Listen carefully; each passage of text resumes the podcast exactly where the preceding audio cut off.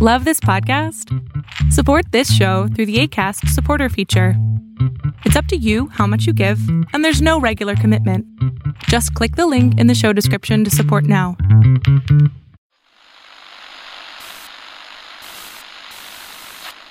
Nine, twelve, ten, twenty-eight, two, twenty-three. This is Deep State Radio, coming to you direct from our super secret studio in the third sub basement of the Ministry of Snark in Washington, D.C., and from other undisclosed locations across America and around the world. Hello, and welcome to another special edition of the podcast. As you know, every so often we here get to sit down with people who've written important books Today, I'm very pleased to be able to do so with Lieutenant Colonel Alexander Vindman, who is the author of Here Right Matters, an American Story. You, of course, know Colonel Vindman from his testimony before the Congress uh, in the first impeachment process for the former president. Alex is joining us today from Kiev. Hi, Alex. How are you? Hey, David. How are you? So I assume you're just on vacation in the Ukraine? Uh, nope. Uh, don't make it here for vacation. Uh, every one of these is uh, oriented on on some sort of uh, a task. My previous trips obviously were for uh, work. This one is also for work, but this is for my dissertation. I'm conducting interviews uh, with former senior government government officials for my uh, doctoral thesis and attending a conference. Well, that sounds very productive. And I, of course, despite a lifetime of correcting people on this, just referred to the country you're in as the Ukraine, and uh, you you may admonish me. No, it's it's okay. I uh, I caught myself doing the same thing during an interview earlier today, but I admonished myself. That's as far as I'm willing to go.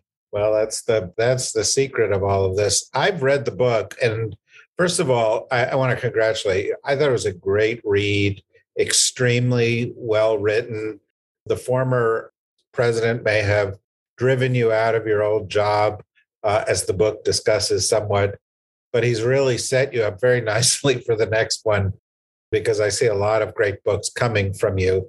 But this one, of course, is where the story starts, literally for you and for and for everybody else. And one of the things that captured everybody's imagination and and earned you a lot of support was when they first saw you, they very quickly got a sense of the context of your life that had brought you to this point. And that was, I, th- I think, important because in the Trump administration, and particularly in the midst of the impeachment hearings, people were doubting a lot about America and the idea of America. And there was a lot of cynicism, I think, for some good reason. And you punctured that by talking about the story of your family and where you came from, and particularly about your father. Talk to me about how important that story was to you. Sure. So I guess since you read the book, you you know full well that I I'm uh, I tend to be pretty strategic and and calculating, and frankly, that was the narrative that I I knew I had to assemble for this impeachment. I knew that a dry story about a some pressure on on on a Ukrainian president just wasn't going to cut it, and that this was, as far as I was concerned, a uh, assault on the our democracy, on the very kind of foundation of our process, which is free and fair elections and turnover of power. And um, I was not going to fall short in my efforts to defend this democracy. Uh, and that meant being very, very thoughtful on how to portray my my testimony, including offering background on my family, you know, my immigrant origins, my decades of service. I thought all of that was important to understand not just the content of what I was saying, but why I was saying it, why I was compelled to kind of give that kind of testimony. And I think, I guess I could have went a completely different way with it and probably brought less heat on myself. I wasn't certainly interested in becoming the centerpiece of this, but I was very, very keen on on doing my job to defend this country in the best possible way. that was, I guess, to a certain extent on display. And I wanted to make sure that the American public got a chance to see a little bit of the, the behind the curtain on on public servants. Myself, my uh, excellent cohort of officials that have spent decades serving this country. One of the things that I guess I, I hadn't picked up, but comes out in the book is your father, who you spoke about in your opening testimony, was actually a Trump supporter. So you were dealing internally in your own family context with what a lot of people were dealing with. Yeah. You know, it's interesting. One of the, the lessons in this book, and it's really a book about lessons I drew from our, my life on how to navigate what is, you know, an unprecedented kind of unbelievably complex process, process that's really not navigable, not navigable without cost, at least. And one of those lessons was ultimately settling on your own counsel. I love my dad. I often listen to what my dad has to say, or at least I hear what he's saying, if not listen to it. There's a distinction there. And uh, it's that my father has an enormous amount of wisdom. He's 89 years old. He's lived a very, very a full life uh, with a, a, all sorts of rich experiences. But they're his experiences and they're his conclusions. I listened to uh, what he has to say, uh, what he had to say, and I drew my own conclusions about what I needed to do. In this case, America was different. He was speaking in part from his own understanding of what Russia was like, what the Soviet Union was like, and what the cost would be for me giving testimony in those contexts that was more important, frankly, than his partisan uh, positive interpretations of, of Donald Trump. He was just speaking from a, a place of concern, but I didn't let that rule me. I, I, kind of went with what I knew was right and was uh, prepared to kind of deal with the consequences. And the last thing I'll mention on this one is that my father, in fact, is exemplifies a exploitation that's all too common with regards to recent immigrant communities where the country of origin will propagandize and manipulate those populations, whether they're Cuban, Venezuelan, Chinese, or Russian, and leverage them to kind of for their own efforts to drive a wedge between these new immigrants that love this country and the government. And I, I know this firsthand. I've seen it appear firsthand. There are way too many uh, Russian immigrants that you know have a favorable view of, of Vladimir Putin and a negative view of government, even though they love the country. Well, as as people who read the book, and I really encourage them to read it. Again, it's called "Here Right Matters." You know, it is, as the subtitle suggests, an American story in the truest sense, because your family first escaped the Nazis and then escaped the Soviets, came to the United States as you know all of us have a have an immigrant story in our in our background and came with an idea of what the United States was. And that was what you framed in those opening comments and is reflected in the title of the book here right matters. But i think you know i might as well just cut straight to the chase here. We are 9 months into 2021 donald trump has been impeached twice and convicted zero times. He has not been prosecuted for the 12 times that uh, the Mueller investigation concluded he obstructed justice or for tax violations or for the various abuses of power that led to the the impeachment hearings so it begs the question do you think here right matters do you still believe that? Do I stand by those words? I'd say yes. And the reason I could say that unequivocally, you know, with maybe a, a mere moment of hesitation is that yes, it's been difficult and seeing events unfold over the past four years and the, and the subsequent nine months, it's hard to at least not have kind of a, re- a reflection and ask yourself, does here right matter? Does does right matter in the United States?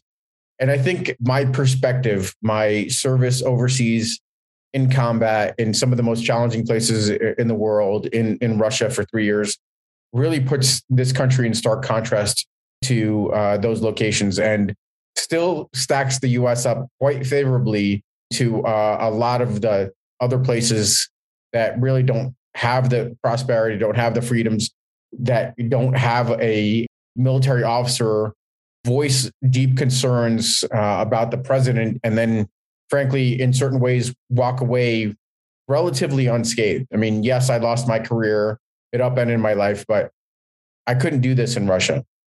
And that was part of the, the story behind the Here Right Matters. The other thing that I've also discovered is that right doesn't matter for, for too many Americans. There are too many Americans that are willing to cast aside their views of um, moral and ethical obligations as citizens for either a personal gain. So that's the elites, that's the president's circle, that's other folks, uh, other politicians that willing are willing to sacrifice their oaths to serve self, to aggrandize, to accrue power.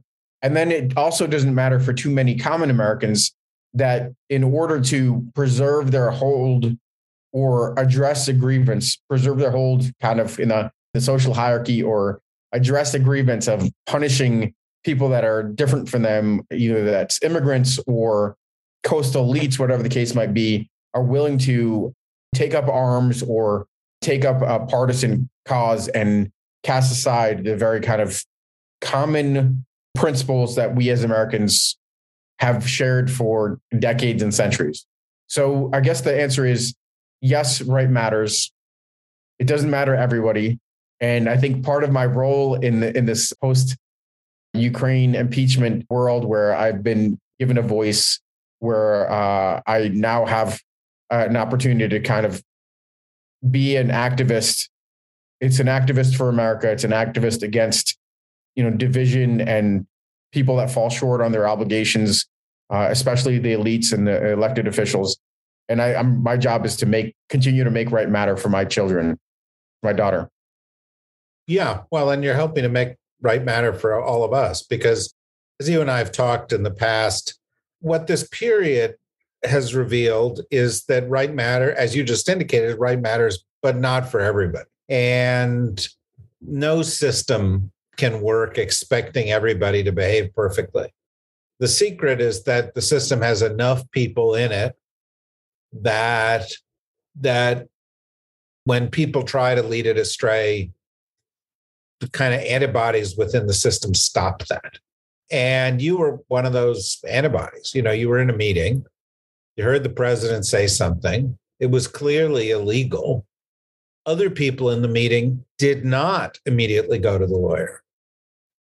But there was enough people in the meeting, you, and there was also and and feel free to you know elaborate on how this worked. There was also a whistleblower.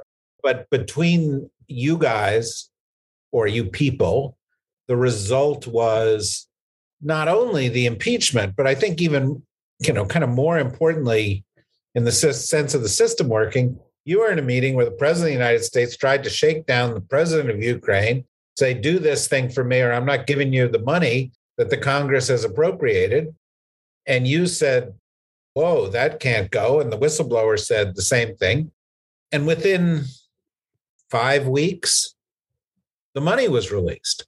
So, you know, it, it, it worked, right? It, it's pretty amazing, actually, that I think in a lot of ways, it's interesting that I get labeled a whistleblower. I guess, I mean, that, that may or may not fit, but whistleblowers sometimes have exhausted their re- recourse inside of uh, organizations and then have to go outside of organizations, whether it's like Pentagon papers or leaks or something of that nature. I didn't do that. I worked within the system based on the authorities I had. Uh, you know, being a, a, director on the National Security Council is pretty serious business. It's, I mean, in in a different position, I may have not been able to kind of operate cleanly within channels.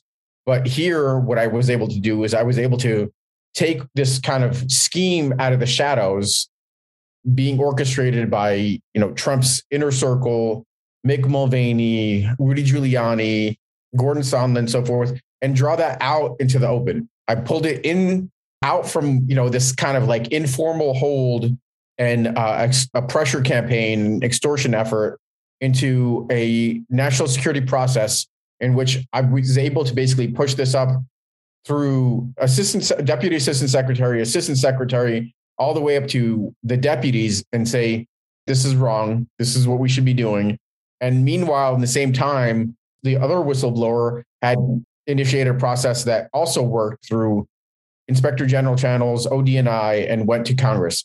And those things kind of met together and we were, we were able to of course correct. Not because we kind of like we're looking to upend a policy process, because that's not what happened. There was no policy change. We were able to to course correct on what amounted to a legal action, whether it's a violation of the Impoundment Act or whatever the case may be. Probably more important than the impeachment itself is that we pulled back, drew back the curtain on the Trump administration and this idea of good governance. And that was the first chip on the fact that you know this was a truly corrupt presidency, and it was a minor. It was kind of just a, a small peek beyond the curtain. Then we got a chance to see a, a COVID mismanagement and economic catastrophe and the president inflaming uh, civil unrest and all these things added to the the population in a mandate, frankly, voting the president out by 7 million votes, which is unprecedented. That's a huge margin. Even if the electoral college was a large margin, the popular vote was enormous. And that just kind of, I think, is, is a, a, a uh, clear indication that this somehow all these uh, pieces fell together and it worked. You know, I can't help but ask a, a, a sort of a sidebar question in all of this because you're in Ukraine right now. And I've always wondered what the people in the government of Ukraine thought of the United States as all this was going on. Presumably, you've talked to some of them, and I, I note that the the president of Ukraine actually met with the president of the United States was last week. I mean, it was it finally happened. Have they sort of taken you aside and said, "Boy, you you guys are crazy guys"? I mean, have they sort of talked to you about it? You know, it's interesting. Um, my research is more historical, and it draws on different aspects of the bilateral relationship up to 2014. And I've made it actually a point to not really engage. I mean, I will at some point, but I haven't engaged with the, this current administration because I didn't want to, certainly didn't want to be in a position of like feeding the, any deep state narratives. But I have had people come to me and whether it's in interviews or even with uh, former officials from previous administrations tell me that it was indicative of the lack of clarity in the US on Ukraine and the lack of coherent strategy for Ukraine going back uh, a decade, a couple of decades for that matter. So I think um, that's a question I'm going to ask in the future. I just haven't asked that yet. And I'm curious to see what kind of feedback I get from folks that, you know, that started out with the Zelensky administration that maybe out of office, have some of those folks on the, on the uh, interview list.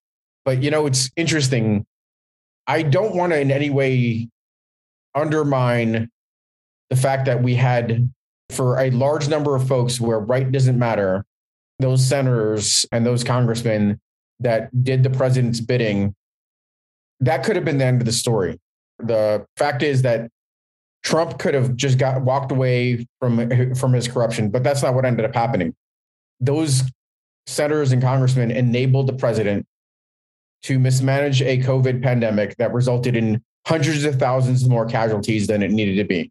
So it's not just simply, you know, the fact that the yes, the American public saw the light and, and voted Trump out, but those folks are still in power, and those folks haven't be held, haven't been held accountable.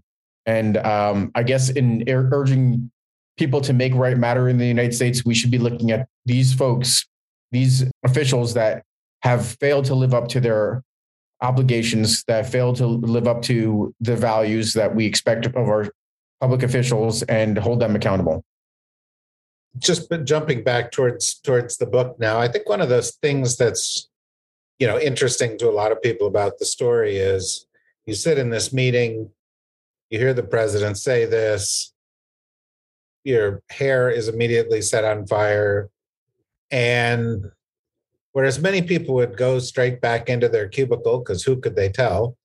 Or they didn't want to tell anybody. You went straight to the National Security Council ethics person who's your brother, your twin brother who's like come up through the system. And I think both of you then went into the, the more senior attorney. But how did that change the story that it happened to be that your brother was there? So yeah, a hair on fire for like an infantryman that's been in combat equivalent. So it's like it's like take a look around, take a breath, and then know exactly what you're going to do. That's that's the that's the equivalent of hair on fire. But yes, you know it's interesting because I have had this conversation with my brother. I think it's awesome that he was there and that he could bear witness uh, and join me in reporting this. But in a lot of ways, I went into that office less as a formal report and more of the fact that he's my twin brother. And I wanted to let him know that he had all the clearances. So it was totally appropriate, for me to do this. Hey, listen to this. You'll never believe the crazy thing that I just saw. And I was able to, you know, b- both make that that report and then police him up and then immediately go back to, to John Eisenberg, who is the chief, who's the senior attorney there, the same person I had made uh, my my earlier complaint to on July 10th when Gordon Sondland had first proposed this this quid pro quo, saying that Mick Mulvaney was doing this on the on behalf of the president. I mean, so to me, uh, I knew exactly what I was going going to do, and I I maybe I was I shouldn't have pulled my twin brother into it. He would have he might have had an easier go of it if I hadn't done that. But um, it's pretty amazing, you know, for the for this subtitle of an American story that the two of us two little immigrant kids, you know, coming here as toddlers, starting out with really nothing in New York, landed in the White House. That itself is a pretty amazing story. You know, the, the Vindman twins or, or the NSC twins, as we were kind of joking called, that could have been like a pretty, pretty awesome story in itself that the career we had up until that point. But that was not the end of it. That was just kind of the, the beginning. We're in a, in a position to you know, again, do what we uh, what we knew was the right thing to do.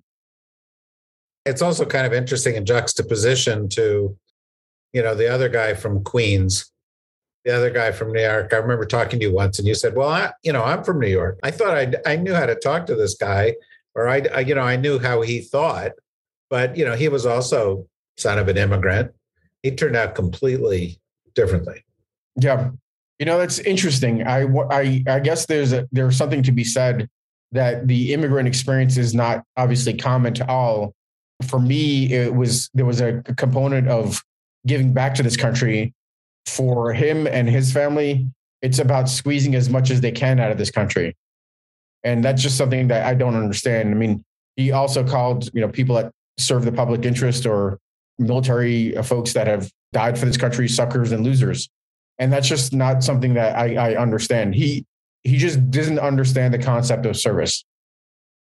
People in the military that I know typically do understand the concept of service, but people in the military in Washington also understand the the concept of you know sort of keeping your head down and moving up moving up the ladder seems you got a bunch of that when you were de- dealing with this how was the response from within the military so uh, it's interesting. I uh, the folks that were out of the military were very supportive, and you know were saying that I should stick stick around. Uh, everything will kind of return back to normal. A lot of wishful thinking, frankly, because at that that time when I had to make a decision on on leaving the military, every data point I had received to that point was there was nothing left for you here. It was complete dead silence from both the civilian and military uh, senior officials, folks that had relationships with going back decades, uh, wouldn't wouldn't speak to me, wouldn't kind of offer some encouragement. Even the the data points I had where people were supportive of me, there was at least one three star general that I refer, referred to in the book that was supportive of me. He was supportive of me in, in in leaving the military because he recognized that there was nothing left for me to do. I wouldn't be able to serve as a foreign area officer with a, at that point a meteoric kind of rise serving in Moscow, serving in the Pentagon for the chairman of the Joint Chiefs, who, you know, my chairman, Chairman Dunford, was very complimentary. Uh, you know, one of his last acts as a, as the chairman was to sing my praises, which is pretty awesome thing to do to have to have the senior military officer do that. Just as I was being attacked by nefarious characters and Trump sycophants, and then everybody else was just was like you said, keeping their head down. And I think there was there was a wishful thinking about this that it was to preserve the, the institution, to protect the institution, to prevent the institution from running afoul. But I don't think that's the case. I think it's what you sense earlier is people keeping their heads down, continuing to kind of move move up without stepping into a, a minefield.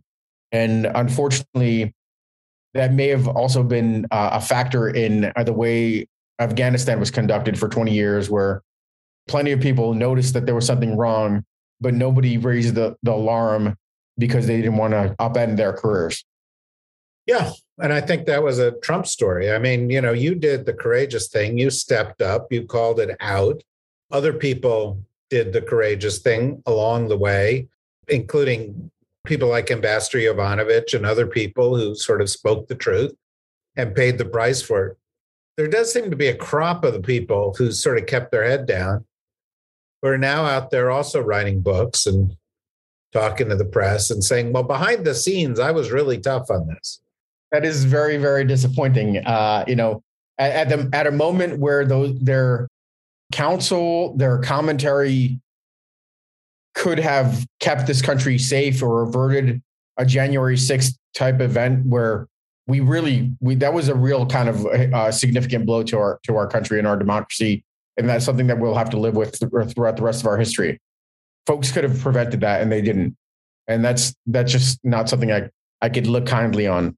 I don't well, have, I have any say, i don't want to put you in a tough spot but one of the ones that i find kind of interesting and you can just demur on the question but you know there's a there are a lot of articles coming out now where you've got like or books where you've got uh, General Milley, General Dunford's successor, saying, well, that was a Reichstag moment, and uh, talking about how they sp- spoke up, but they didn't speak up for you, and they didn't speak up when they were asked to walk across Lafayette Square. And, you know, choosing your battles is a military expression, but if you don't choose the right ones, you have to be questioned about the ones that you do choose, right? I mean, what I would what I would offer on this one is Donald Trump is a predator. He understands you know people's weaknesses and could prey on them. And I th- I think the the lack of a firm stand on some of the earlier consequential moments where leaders could have spoken up and taken a stand and didn't do that encouraged the president to to take more, to grab more, to to think he could get away with um, trying to advance in his insurrection. And I think that that might be. I think that's that's pretty clear where I stand on this issue. I, I think it is good. Let me ask you just one more question.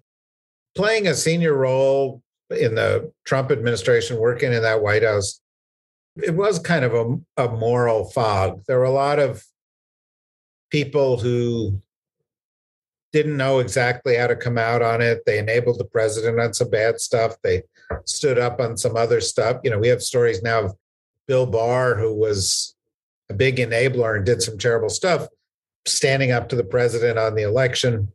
You once said to me, and we were talking about something for this other book that I'm doing, and I'm going to paraphrase it, so correct me how I got it wrong. But you once said that, you know, one of the challenges was determining you know, as you looked at what the president was doing, understanding the difference between the awful and lawful and the awful and unlawful. Can you talk a little bit about what that challenge was for somebody in that White House? Sure. So I, I guess I would start by saying that I did my due diligence before uh, showing up to the NSC. I talked to a number of officials that were there, and in a lot of ways, you know, not to a total clarity, but to a significant degree understood what I was getting into. And I knew that there would be some things that would might potentially be awful that I might be asked to do. But as a military officer being directed by the commander in chief to do something, I'd have to do that. It's just the way things work. But I also, whether I, I knew it at that time, I also had a, a line and I wouldn't was not willing to go do do anything uh, unlawful. And I think uh, maybe in certain ways, my my preparation, my due diligence, going in there ahead of time, you know, even if there was a little bit of wishful thinking that I could talk to this guy, two New Yorkers, kind of, uh, you know, communicate with him on on why he should be taking a particular approach. I also it was clear to me that you know there were certain things I just wasn't going to do as a military officer. I'd sworn an oath to uh, support and defend the Constitution. All those different building blocks, all those tools that I assembled over the course of my life, lessons I learned from my father, uh, decades of military service. I was not going to sacrifice this for for anyone, not the president, not anybody else, and I wasn't going to do that. Certainly, I wasn't going to do that to just save my career. Well, Here Right Matters is the story of, of your having to confront that and do what you did. Of course, by, by doing what you did, you stopped the president from doing something unlawful. You stopped the president from potentially getting what he wanted and potentially upsetting the outcome of the election as a result of getting what he wanted. That's something that's not often discussed in this. As a result, it was historically consequential on many levels. And we're glad you were there. And we're glad that you were raised the way you were and had the values you did. And we're fortunate as a country that more often than not, there is somebody there like this. In this case, it was you. So thanks very much, not only for uh, the book and spending the time with us, but for doing what you did. Again, the book is Here Right Matters An American Story by Alexander Vindman. I strongly encourage you to get it. You can't really understand what happened in the past few years without reading it. This is an insider perspective that is one of the most straightforward. And it's not about Alex preparing for his uh, running for president, as far as I know. I don't think it's. Uh, I don't think that's possible. you know, it's not not about not about uh, you know the next phase of his political career. Instead, it's about what he did then and what he's continuing to do, which is tell the truth. We're real grateful that you could join us, and hopefully we'll we'll get to talk to you again sometime soon. Uh, safe travels back, and thank you very much, Alex. Thank you, David. Enjoyed the conversation.